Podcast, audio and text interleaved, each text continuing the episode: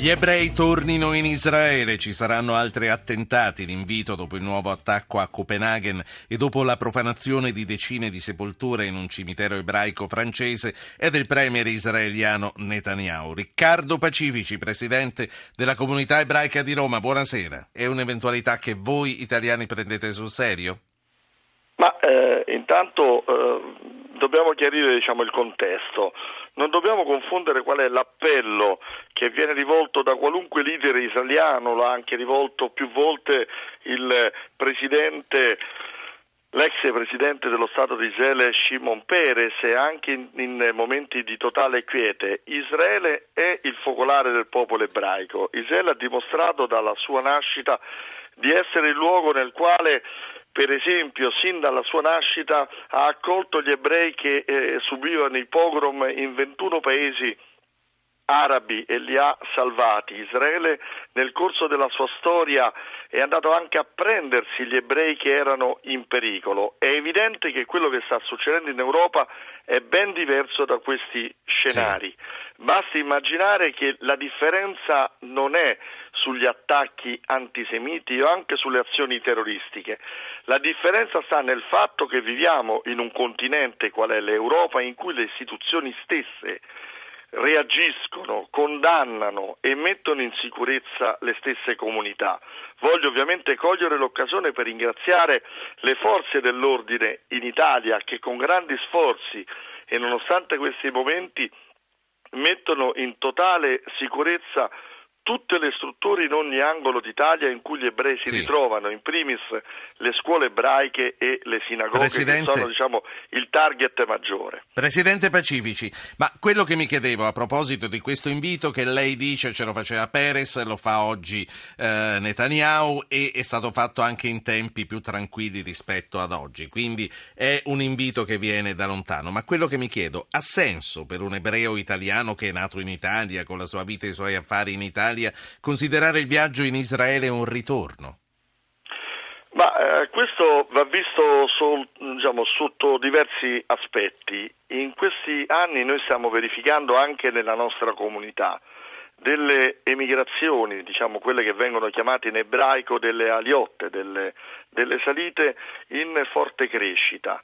Le motivazioni sono diverse sono giovani che partono per motivi di ideale. Israele è comunque un punto di riferimento sentimentale, religioso in cui si compie diciamo, una uh, missione sulla quale gli ebrei hanno sempre pregato per duemila anni. Ma questo non va minimamente confuso con quella che è la lealtà nei paesi nei quali noi siamo nati, noi siamo vissuti, in cui abbiamo donato il sangue e in molte cose in cui noi abbiamo costruiti.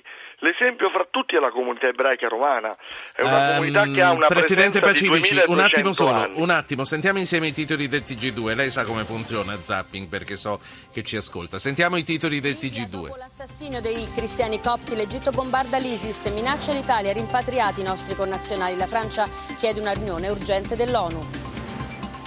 Sulla situazione in Libia interviene il Presidente del Consiglio, la direzione del PD, no isterismi, non è il momento di interventi militari, aspettiamo le Nazioni Unite.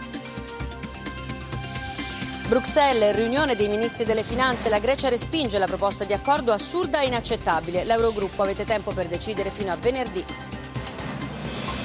Quirinale aperto alle visite tutti i giorni. Ecco, di, di Bruxelles e dell'Eurogruppo ne parliamo fra poco, dopo aver finito la nostra conversazione con Riccardo Pacifici. Stava dicendo quando l'ho Stavo interrotta... dicendo la storia, per esempio, della nostra comunità, della comunità ebraica di Roma, che è la più antica della diaspora occidentale. Noi siamo qui da 2200 anni, già da prima della distruzione del Tempio di Gerusalemme, con la famosa diaspora di Tito, oggi rappresentata eh, nel, nell'arco di Tito con gli ebrei portati come schiavi e, e con eh, eh, sulle spalle la, la, menorah, il simbolo del, del, del, popolo ebraico. Saranno gli ebrei di Roma a riscattare e a rendere liberi sì. gli altri ebrei portati Senta, come schiavi. Lei... Gli ebrei hanno partecipato ai moti risorgimentali, vi è in questo momento anche una bellissima mostra che non a caso noi abbiamo eh, proprio eh, prodotto in questi mesi e che ha inaugurato, se ne siamo stati orgogliosi, il Ministro della Difesa dal titolo prima di tutto italiani, il contributo degli ebrei Senta, romani alla, però, alla come diceva, come diceva, ci sono soprattutto giovani vostri ebrei romani che aderiscono a queste aliottere, ha chiamato, non ho cercato di catturare Certo, la parola. le ma- aliotte, è la- è Ma ripeto, è mi, la- è dica, la mi dica una cosa, al di là di quello che fanno qua, quelli che partono e che vanno là, che vita faranno là? Dove andranno? In, un- in una qualche colonia, a Gerusalemme, a Tel Aviv? Assolutamente no, guardi, intanto sono giovani da una parte che vanno all'università, magari scelgono le università israeliane come eccellenza, come magari tanti altri fanno e anche all'interno della nostra comunità, andando magari negli Stati Uniti, in Inghilterra. Dobbiamo capire che Israele è anche il paese delle start-up, un paese che investe molto sulla ricerca, sui giorni, in cui dà speranza Sì. a chi poi dopo si va a laureare. Va bene, quindi al pari di tutti gli italiani trovano in Israele luogo più naturale e lì incontrano Pacifici, ragazzi da se, tutto quanto il mondo se suo figlio, se suo figlio gli dice papà, io domani parto, vado in Israele per restarci. Ma guardi, eh, posso dirlo in maniera molto chiara, io è già un dibattito che all'interno della mia famiglia. Io ho quattro figli, c'è un programma che noi facciamo ogni anno nel liceo ebraico, è una specie di Erasmus in cui i ragazzi vanno sei mesi al quarto liceo a studiare in Israele e mio figlio, il più grande, è seriamente Ma intenzionato un a conto è uno scambio di sei mesi, un compio È un uno conto- scambio di sei mesi, non solo, ma è un progetto nel quale lui stesso ha detto che vorrà tornare poi rigorosamente in Italia perché qui a Roma sta bene, così come il secondo figlio che oltretutto amante, se vogliamo strammatizzare, dello sport e soprattutto della Roma, società fondata da un ebreo, eh, sacerdoti, e, e- e vuole assolutamente rimanere, qui, ri- rimanere qua. Sì. L'altra, quella di 12 anni, per esempio, ha già le idee molto chiare e ha chiesto di fare un liceo in Israele. Abbiamo già una ventina di ragazzi, quindi sin dal primo liceo. Lo fa eh, perché lì sente un, eh, un richiamo, sa che altre persone Pacifici. stanno facendo questo tipo di esperienza e forse probabilmente una volta che prenderà questa strada lì rimarrà. Pacifici, faccio sorella- parlare, faccio parlare una mia sorella all'età di 18 anni, Sì. oggi ne ha 55 e, e lì si è sposata. Faccio parlare un ascoltatore e la saluto. Pino da Frosinone, buonasera Pino. Io volevo solamente dire, mh, mi sembra fuori luogo che si continui ancora a discutere.